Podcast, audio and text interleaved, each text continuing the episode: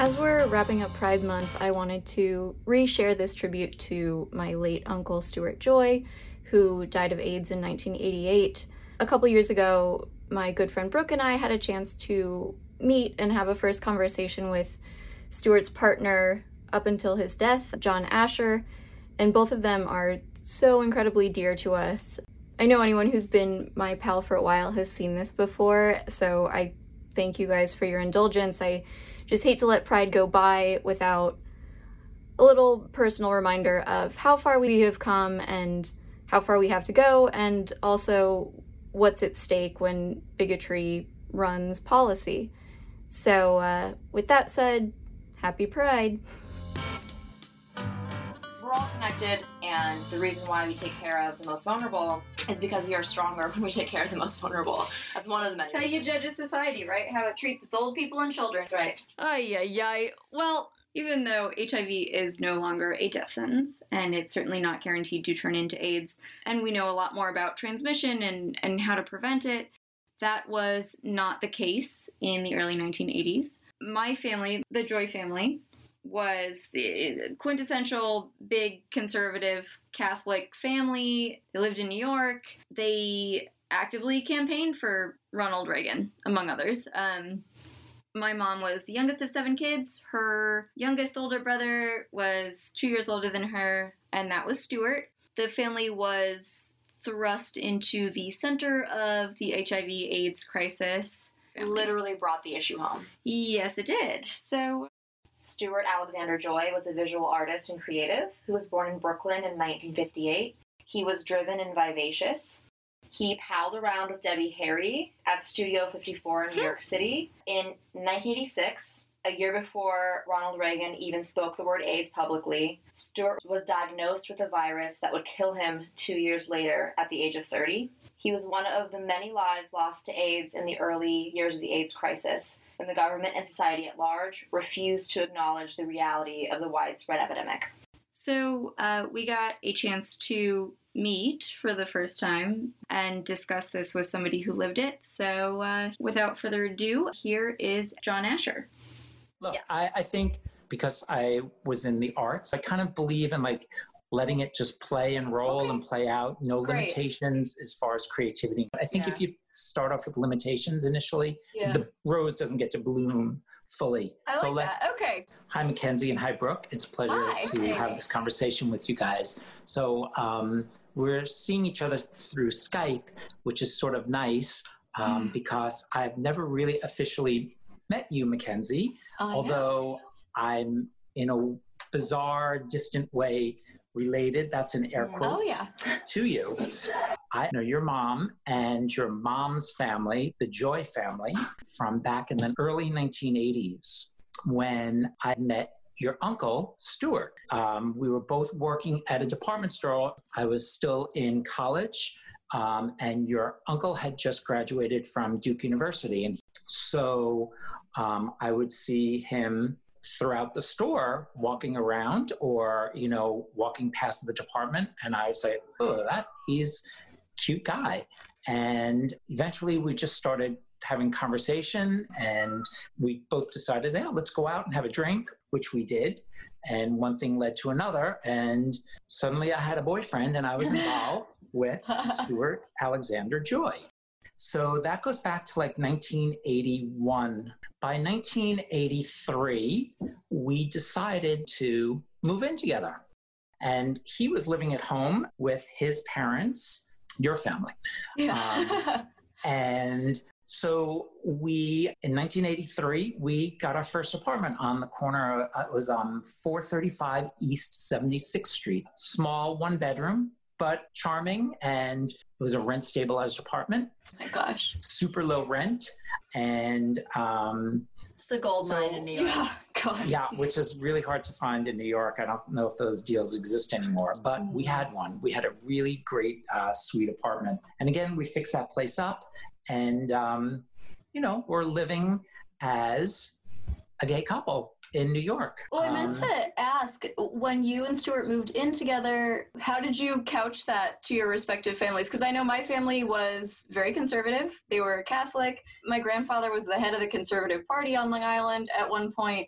So obviously, good people. I, I love them, but I think until certainly until the end of Stewart's life, they didn't fully acknowledge it, as far as I know. So Yes. I'd be interested to know what your experience was, and I, I understand that you came from a conservative family yourself. I came from a conservative family as well, um, a Republican family, conservative points of view, also Catholic. In fact, Yes. the joke was your grandmother would always say, you know, why aren't any of these girls, anyone bring home a nice Catholic boy? So, You or so Stewart did, like he Stewart was the did, only one. things. So Yeah, there you go. There was a nice Catholic boy brought into the family. you're welcome, he Joy was family. nice, he was a nice Catholic gay boy. yeah. There's a little curveball in there. Um, So, uh, yes, everyone was kind of conservative. And so when we decided to move in, um, we always spoke in terms of roommates. yes. Stewart was my roommate. thought that for a long time. I think my aunt believed what Stewart had told her, which is that it was a one bedroom, but that you rotated who slept on the couch month to month. Come on. really? but uh, I guess you believe what you want to believe. Absolutely. This is true. So we did move in together. And um, back in the ni- early 1980s, there was uh, what was deemed the gay plague. that was sort of you would hear about and read about and hear about this up and coming disease and initially it was a disease that had only affected homosexuals hemophiliacs supposedly horses and haitians i you know so that's early that's so really specific. It's very strange. it is very specific and very strange but what, i don't know how haitians and horses got thrown in there but you know it was a it was a disease that was affecting a certain part of society and a certain people that you know not too many people paid attention to because again homosexuality was thought of as an illness Yeah. at that right. point in time and earlier it was almost against the law i think at one It was certainly well. in yes The cases that struck down those laws are late 90s in a Supreme Court setting. But there was a Texas law I know that was addressed in a case that uh, it outlawed sodomy and it was only enforced, of course, against gay men. But that was struck down, I think, in 90s. So it was against the law in some places. Wow. Yeah. So again, it was because it was affecting only a certain segment, what was deemed as maybe an undesirable or an unimportant group of people that you know people didn't pay too much attention to. But the CDC was aware of this, Mhm. so I, it was brought up to the Reagan administration. I don't know whether I should go into my own personal part of this now. Maybe Brooke, Brooke did some research that actually might segue well into the years that certain things happened with Stewart. The- Yeah. So I believe what you were talking about with the Reagan administration being approached with the issue. There was a press conference in '82 Hmm. uh, where a reporter was talking to Larry Speakes, who was the uh, press secretary at the time. Yes. He brought it up, and it was laughed at. President have any reaction to the, the Center for Disease Control in Atlanta that AIDS is now an epidemic, uh, over 600 cases. It's known as gay plague. no, it is. I mean, it's a pretty serious thing. It's uh, one in every three people that get this have died, and I wonder if the president is aware of it. I don't have it. Are you? Do you? You don't have it. Well, I'm relieved to hear that, Larry. Uh, do you? You don't? You didn't answer my question. How do you know? Does the president, in other words, the White House looked on this as a great joke? No, I don't know anything about it, man. Then it was brought up again in 84, 85. And of course, by that time, there had been thousands of deaths. Yeah, I think yeah. like 5,000, over 5,000 deaths. And when it was brought up again, it was they were making jokes about it and getting really Yes. defensive. The disease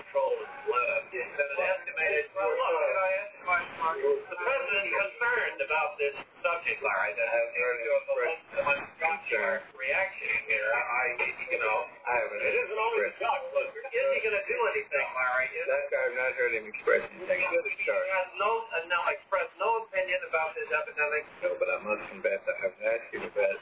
Would you ask him, Larry? Go back into the Have And that was in, uh, I believe, 84. This is after thousands of people, Yeah. um, you know, m- many more cases, but thousands of people had already died, and uh, it was being it was a joke in the it, it, within the press. Even caring White about House. it was a joke. It, and it, it was also, if you think about how many folks knew, and this can kind of transition us to your experience with it. You're absolutely correct in terms of the press conference. When it was brought up in a press conference and asked about was it whether uh, President Reagan was aware of um, this disease that was affecting a certain population in the United States, he was sort of laughed at and snickered and Hmm. put back on the the reporter who had asked the question. You know, it was kind of like it was bad, dirty, or it might implicate that you might be gay. Um, and yeah uh, that you know it's almost like all aspects of society weren't acknowledging it so the administration wasn't going to acknowledge it Okay. I think it's also it's a good example of how dangerous shame and stigma and, an anti-science view of Right. something can Because that's be the through line. because it, it really marginalizes people who are suffering when you again like you said there wasn't a lot of concern in this society at large and so the administration reflected that but that caused it to blow up because there was a stigma around it. Mhm. it's just and I think Reagan really paved the way for the weird moralistic politicizing yeah, of, I and mean, very anti-science Yeah. and yeah. So, yes. And that's why the message from the top is an important one. Yes. no, because even smart educated people hear what they want to hear or hear certain things that come from the most Sure. important person in the world i'll deem him as that to move it back to your personal experience with it, um, I guess we can talk about uh, when Stewart was diagnosed. Sure. And uh, if we're talking about the 84 press conference, I that's think good that off point. Yeah, that's certainly when my aunt Allie was married in 85, and my family said that Stewart was different to their eyes. Yes. So- So, your uncle was fashion designer, handbags and belts. Mhm. I was a shoe designer. Um, so in 1984, when we had moved into um, our second apartment, Stewart was working with Liz Claiborne. Mm, actually, wearing the- that now. Oh, for crying out loud. Yeah. um, he was working for Liz Claiborne and traveling the world and in a, a, a job that he loved. But, you know, in 1984, he started saying how he was tired a lot of the time, exhausted. You know, we thought nothing of it because he deemed it as well, he travels the world. He's got jet Sure. lag, always working really late hours. And Stewart had a bit of a wild side in him, though. So when he would go out, he would really go out and have a great time and sometimes not come home. And Yeah. so we, you know, you know, just never putting, sometimes when there's, where there's smoke, there's fire, but you Yeah. never put the pieces, I never put the pieces of the puzzle together. Sure. Stewart being a little bit wild and being out and not coming home certain times and then when he was working how when he was home how he was not feeling well and tired um, and this went on for a few years until 1986 when um, he started getting fevers Mm. and very very bad night sweats and um, something just clearly wasn't right. And we went to the emergency room and um, that's when i guess he spoke. I mean i wasn't allowed in because it wasn't deemed Hmm. family. So he was in with the doctor and i guess they did some tests and you know through conversation. Not that you would get immediate results but they were indicating that that was indeed the case and um, and then i remember him coming home saying that he was hiv positive and i was really just you know i felt like the rug was pulled out from underneath my Really? feet uh, yeah it was really um, and of course very concerned for Stewart, but then I was also very concerned for myself because. I was, you know, kind of a victim of circumstance. Yeah. Yeah. Um, you know, uh, so that was brought into our household. Yeah. And as I said earlier, um, if you were deemed as HIV positive, you at that point in time, there were no cures, there were no real drugs. It was so, still so new that um, it was like, okay, you got this. And usually you start the clock in two years or less is what your life sentence becomes. Even at that point, so if 86, um, the administration had been aware, I believe, since Yeah. 83, and so At little least, money Yeah. or resources were allocated toward treatment or research. So, of course, there w- wasn't, you know, a cure or treatment because nothing had been done about it Yeah. for three years. That is very true, Brooke. Yes. And so um, was a very scary position to be in. And I was 24, 25, 26 years old, you know, starting working and, you know, not really having a, a lot of money between us. August or September of 1986, I think.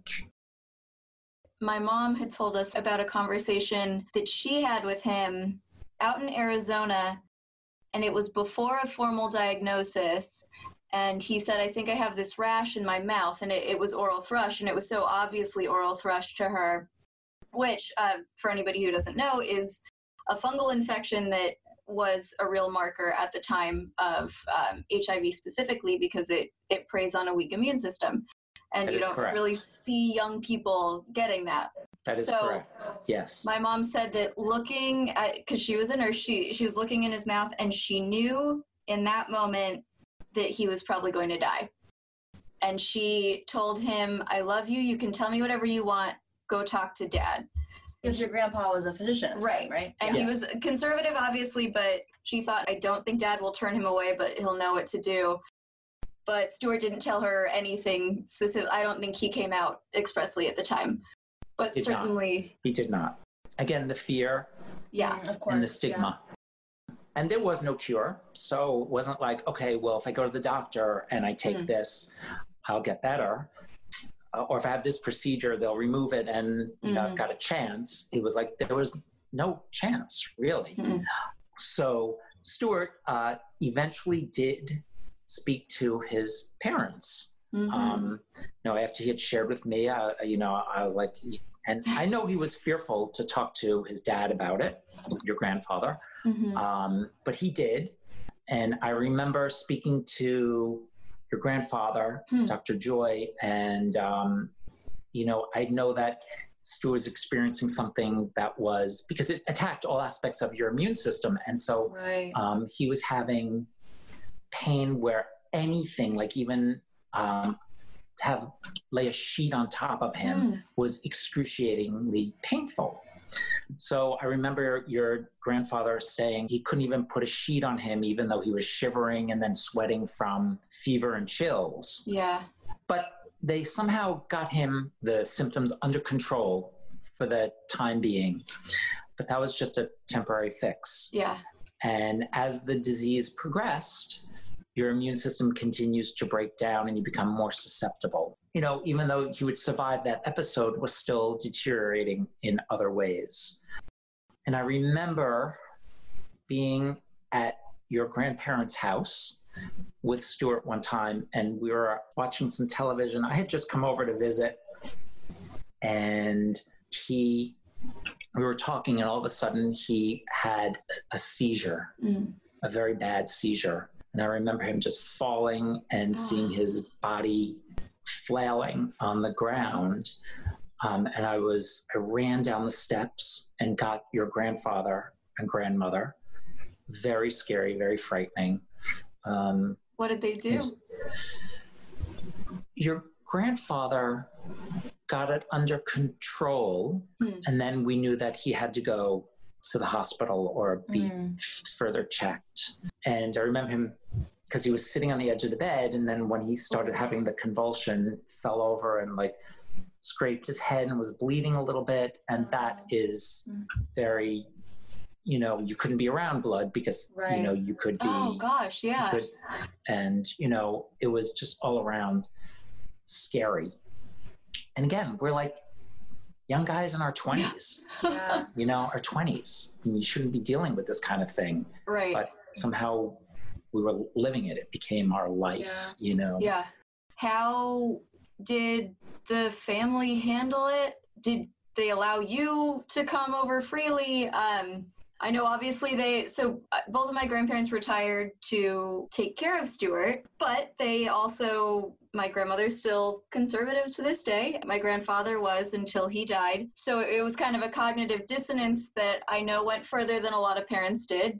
It's just interesting, both of you being good Catholic boys. Um, how was that? Well, it's interesting, you know, again, going back to Catholics, where the Catholic Church at that point in time also had deemed homosexuals as intrinsic moral evils. Mm, And Wow. nicely put. so it's like, okay, um, yeah. But your grandparents rose to the occasion. I don't know what they said Hmm. when they were in bed together, speaking about the situation, but they did rise to the occasion. And your grandfather expressed great concern for my health and Oh, well being. Oh, okay. okay. Um, and that was very kind. And he had said, obviously, I have to go start being tested on a regular basis yeah. um, because you just don't know. Yeah. And he checked me out several times as far as um, one indication was the, the thrush, which I Mhm. never had, um, swollen lymph nodes in either your neck or under your arms or in your Mhm. groinal area, extreme swollen lymph nodes.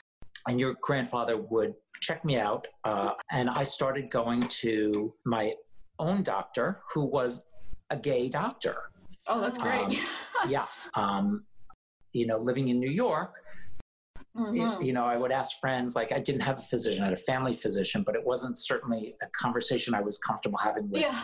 Same physician that my parents and brothers Of and sisters course. would go to. So I had my own physician in New York, and I was tested on a regular basis, on a yearly basis, for, you know, supposedly the virus can live in, was, was able to live inside of you for up to 20 years without showing Wow. symptom. Wow. Interesting. So from you know my mid twenties until almost my fifties, yeah, I like relatively always, recent. Yeah, I mean like ten, about Wow. ten years ago, would always be fearful. And you know, as time went on, the doctors say no, you know, because it's you know You're more doing was okay learned for this about. long. You know? Yes, Yeah. and I've been okay for that long, but. Um, you know, but even so, every time I would go for a blood test, just always living in fear was Yeah. a bit of torment. Yeah. Um, but getting back to Stewart, Stewart had become debilitated Yeah. beyond being able to come back to the apartment because I just couldn't, Yeah. you know, it would I couldn't handle it anymore. Of course. Fair enough. Um, yeah. I didn't, you know, again, in my 20s, I just didn't know if or when something might happen. And, you know, you come from a family of doctors and nurses, Right. everyone in your Mhm. family. they were uniquely equipped to, to deal with Yes. that. And it was really necessary for him to be where someone was present all the time. Yeah, yeah. Um, and a medical professional, a doctor or nurse was Yeah, always. we were lucky in that sense. Yeah, certainly. So um, he got sick one more time, and that was in the summer in July, and this is 1988. And he was admitted to the hospital, and it was Cabrini Medical Center, Ah, okay. which was in Lower Manhattan, and that was the hospital that his AIDS doctor, because he had a doctor that was specifically Mhm. involved with HIV research, Okay. and he was admitted to that hospital and got worse and worse. And I remember, I don't remember who called me to tell me that he had, there's a term in medical speak, code blue. Hmm. And I think that's coronary arrest. You have to either be resuscitated or not. And they resuscitated Stewart Mm-hmm. he was put on life support at that point with um, Oh, breathing tube and um, and I remember at that point in time we just sort of knew the end was coming Yeah. um, and your grandmother would go every single day every single day to visit Stewart and I would meet her during the day Hmm. um, for a couple of hours or in the evening. And um, I remember on, because Stewart died August 1988, I remember. and. Lindsay got married a couple days before he was supposed to go to the wedding, yes, and he had that decline, right? yes. In fact, I, I, I was with him that whole day that Lindsay got married, and he.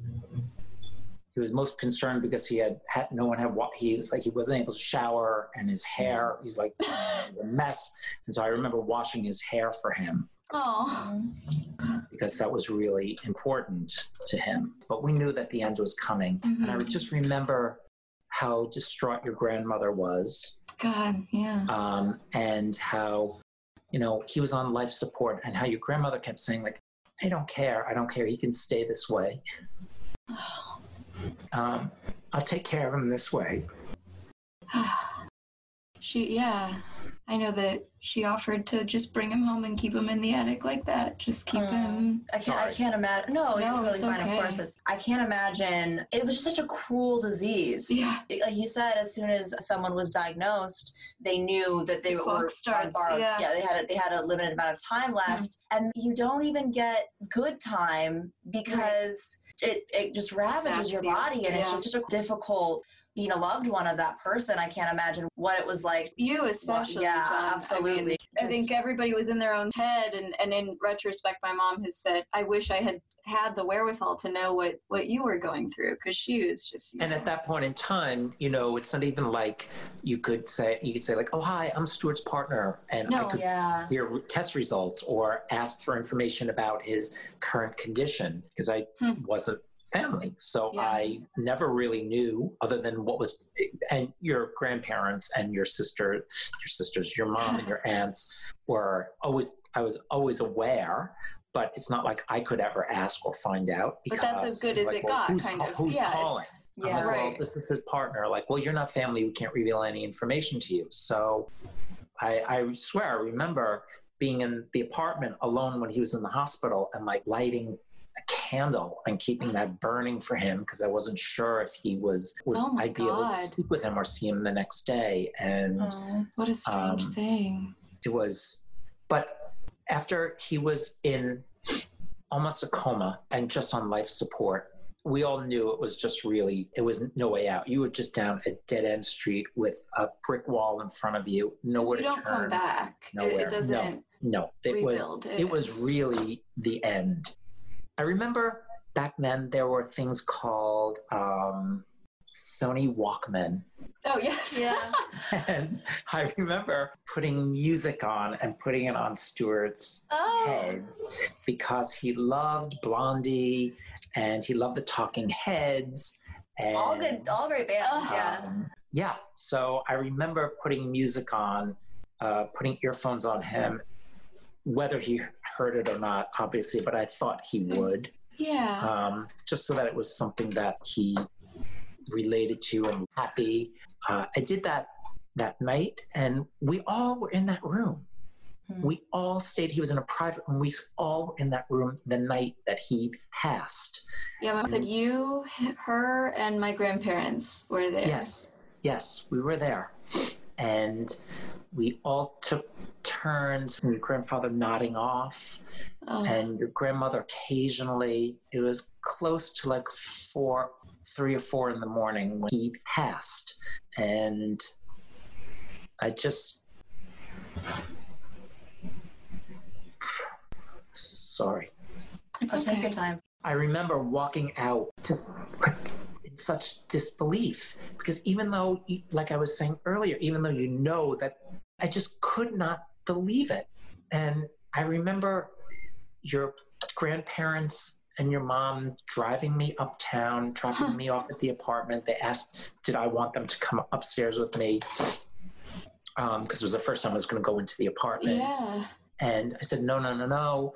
And I knew that your grandmother, that everyone had more or less been up almost all night long. And I just remember going upstairs in such disbelief and breaking down. God, I can't imagine. Alone. And, but then I was like, oh my God, I have to start to tell people us the next steps. When you're Catholic, you know, there's going to be a wake and there's going to be a funeral. And what am I going to say to everybody? And I hadn't really shared the truth with my family that Stewart was HIV. I'd said he had leukemia. You know, I had to come up with a quick one. No, it's easier. It's yeah. Because at one point in time, my dad was also dying at the exact same time, and my dad died oh my god. um, August, three months after Stewart. Oh. and my dad needed um, blood, and not ev- he couldn't accept everyone's blood, and I had his type, so I was Oh. asked to donate my. I was expected to donate blood, and I had to come and say I can't donate blood because, well, why? Why can't you? And you know, it was just all around the the lying and the What did you say? hiding. I said uh, there was a possibility I was I, I, I was exposed or you know I was in contact with Sure, something okay. but, you know and but Hmm. I I couldn't donate blood because you I wasn't even allowed to donate blood even if Right. I Oh, right. I couldn't say like, yeah, of course I would have given my father blood. He needed it. So, you know, coming home at that point in time saying, well, what am I going to tell my parents?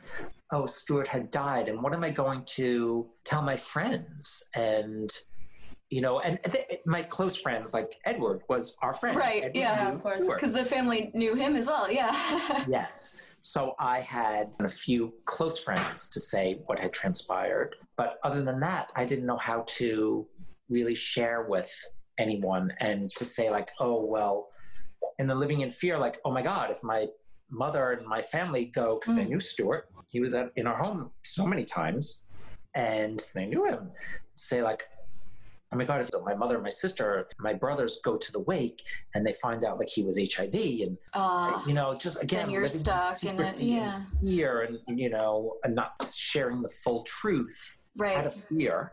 So you, you go through all this trauma and you lose someone who's deeply important to you, and then you don't even get the support system. You don't even get the the ability to tell you know your the people around you, your acquaintances, your uh, employers, or whatever it is. Like you, you don't get Right. the um, what would be expected in other situations Absolutely. of that, that Absolutely. acknowledgement of your loss. Yes, absolutely. That is that is true. So it's like it's just insult to injury. Right. Um, Over and know, over. really Yeah. over and over. Now, getting back to the Reagan administration. Huh. when the Reagan administration was starting to acknowledge the presence of AIDS, it was because Ronald Reagan was a former Hollywood actor. When, you know, because it was becoming more and more in the public eye about HIV, Liberace, who was Ah. Deemed as being sick because he was, you know, and he said he because he was on the watermelon diet. That's why he was losing weight. What? Yes. Okay. Goo- Google it. Google it. watermelon Um, diet. and also uh, then Rock Hudson, who was a yeah. good friend of Ron and Nancy Reagan. And when he died, then there was starting to be some acknowledgement within the administration, um, you know, because it was hitting close to home. And Anthony Fauci was, at that point in Yes. time, very get that. involved with AIDS research. And of course, there were gay activists, you know, ACT UP and GMHC, always embrace his points of view. Right, There because was there was that Larry. Kramer disagreement Yes. with Fauci, I believe, but they Yes. remained friends. Uh, Yes, yeah. very much so. So Anthony Fauci has been around a very, very long time, and he is indeed a very smart slash brilliant doctor. The guy just keeps on ticking and going. God bless him. So you said that after the death of Rock Hudson and the Reagan administration started to um, acknowledge it more publicly, did you see a, a change in how um, society approached, you know, just the general public approached uh, HIV/AIDS? Yes and no, because I think until it it started becoming like everyone was more aware of it because it was in the news and it was out there. Mhm. um, and you would hear about celebrities, and so it was becoming a bit more mainstream. It was still something that was very taboo and fearful, Mhm. um, and I think, you know, it got to the point where if you, uh, I think everyone either knew of someone or had someone in their family that was gay or was sick. Um, I Mhm. shouldn't say everyone, but it just became a bit more out there. A kitchen there was a- table issue, more of a kitchen Yes, table issue. and uh, there was greater awareness. and then hence we'll fast forward into like the 1990s when Mhm. TV sitcoms like Will and Grace were on, and you know it became more commonplace to have, you know, a gay person in your living room. That's through television. Right. Yeah. Um, and they're like, oh wow, they're funny. They can dance and decorate, and Gays, They're they're just like professional. us. you know, exactly. Um, like Will was a lawyer, and Yeah. and look, t- today in 2020, you know, young kids are not afraid to come out of the closet and, and be their true self Mhm. um, at a very early age. And Yeah. I think that there's there's still a long way to go, Yeah. but it, it has come such a long way in a short period of time. And there's still the stigma and the prejudice out there, just like to deny that there's systemic racism in this country Mhm. Of course. is bullshit. French. no, um, yeah. Because There it is out parallels. there Yeah. and there's still homophobia out there, and there's still um, prejudice and a lot of ignorance.